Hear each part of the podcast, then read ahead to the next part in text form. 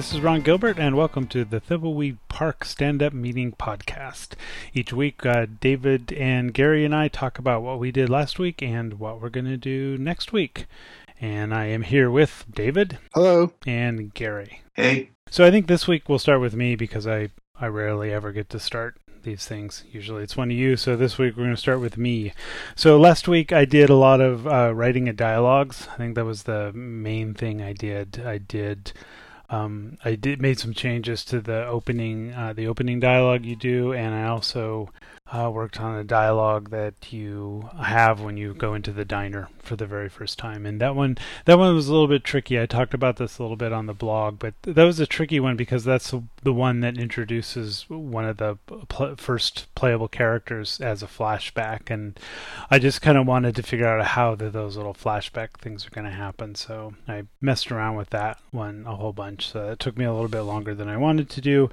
Uh, I've been doing system tweaks uh, for Mark's art is sometimes a challenge to integrate technically because he does a lot he does lots of really weird yet cool things one of the things we had to do is we used to have four different parallax layers that could happen but we had to bump that up to seven parallax layers because mark was just doing a lot of stuff in his art that we had not anticipated which is good uh, i'm re-looking at the budget um, I think budgets are one of those things. It's just a it's a never ending process. You know, you don't do a budget at the beginning and then forget about your budget. So I just want to relook at the budget again. I worked with Malcolm on more lighting stuff, and he is also jumping into the DirectX code for the Windows version.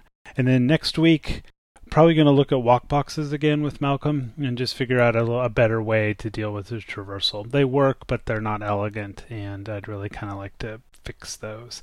And also next week I'm going to be off. Well, I guess not next week. Week after that I'm going to Gamescom, so I'll be getting ready for that trip. David.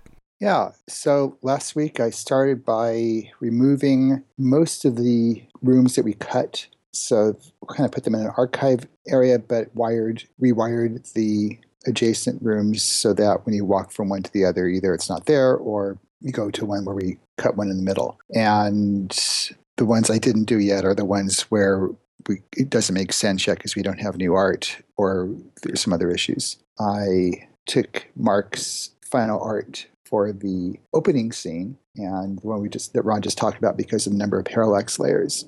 And you know, we probably could have done it with fewer layers, but it just looks so beautiful to have all those layers there that I we don't want to waste the the way he did it. So that's why Ron increased. Um, and I got to write my first dialogue. Kind of really got into it, and it's funny when you start writing dialogue for a character, you start writing stuff that you didn't know about them, and some of it we'll probably keep, some we won't. But it just really kind of creates more of a relationship. This one happened to be between the two agents, so I kind of get an idea of how they what the interplay is between them. And I I way over engineered it. I was doing all sorts of testing and trying to see how this would work and how you would do all these checks and whether you should say this line or that line. It seems to work without any bugs. Um, and had a lot of fun doing it. So that was great. Doing dialogues is fun. Yeah, I really, I really enjoy those. I, f- I find the dialogues, at least, you know, the system that we're using for the dialogues, it's like half, it's half being a writer, half being a programmer, mm-hmm. because you're doing, you're doing all this logic that's going on with the dialogue. So, you know, your, you know, left brain is kind of engaged as much as your right brain is when you're doing dialogues, and I always find that to be a lot of fun. Yeah, and when it starts flowing and you just stuff starts coming out and you, you start laughing out loud when you write then you know that you've got something that's really fun. Great, Gary. Okay, so um, oh by the way, what I'd like to do is make sure I get a current build from you guys because it's sort of evolving every day. And since Ron, I guess Ron and David, you guys share builds between each other pretty quickly, but uh, Ron has to build a special build for me because I'm not as engineering savvy or some damn thing or not connected. So I'd like to get a current build of the game. That would be cool to see, especially since dialogue is being written right now. I mean, is that stuff actually in in the um, version of the game we have? Yeah, it should be. I'll I'll do you a build um, as soon as we're off the podcast. Okay, great. That would be terrific.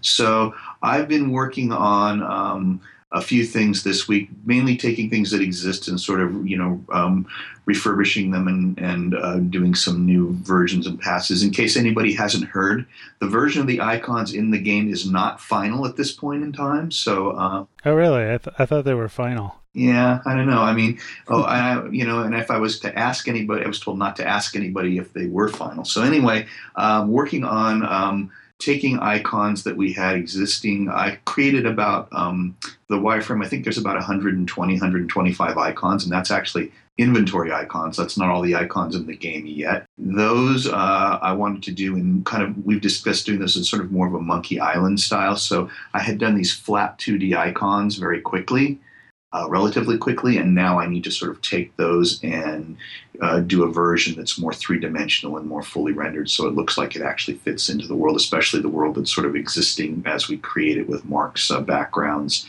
Uh, additionally, regarding that, I'm taking the characters as well and going back and doing some rendering tests on them to make sure that we can get something that once again fits more seamlessly into the world. And that does not really mean um, necessarily redesigning a character so much as doing some rendering tests on them to add, you know, clothes um, that have more rendering and shading and maybe some folds and things that feel like they actually kind of live in the same environment. Because Mark stuff is sort of very rich and lushly, um, you know, rendered, and I want to make sure. I think we want to make sure that this stuff sort of meshes properly. So working on that as well. So that's pretty much it right now. All right. Nice, uh, nice, nice short podcast. We've been trying to get Mark on, but there's always been some kind of an issue, either technical or scheduling, that has prevented Mark from showing up. But uh, Mark, Mark will definitely be on. I think on the 14th. I think that's all set up. So Mark will be on on the 14th, uh, joining us on the podcast. He really so, does he, exist. Yeah, I was going to ask. Uh, are you sure he exists? yeah, he's just he's just a made up person. Yeah, I mean, there are people who actually suggested that Ron is doing Mark's work. yeah, there's there's no there's no way I could do. Well, I, I was thinking maybe there was like this co-op of artists, you know, who are all have the name Mark Ferrari independently or together as a group, and they're the ones who are all working together on these rooms. And so it's not really an individual. Uh-huh. Uh, one other quick thing I'll say about Mark. I, I did notice on a couple of things, especially on the um, post regarding the Quickie Pal, people are wondering how long it takes him to do a room, and I think it varies. But as Mark gets into production, it doesn't take him weeks to do a room. Mark is kind of, you know, can knock out a few, a couple of those rooms a week, and as we get, you know, moving even faster into production, it'll be more than that. But he's also so for the rooms that he's already done an early version in, in black and white yeah. um, those go faster too than the ones where he has to start from scratch. Sure. Okay, well, next, uh, I guess on the 14th, we will hear from Mark himself about all this stuff. All right. Thanks, guys. Okay. All right. take care. Bye. Bye bye.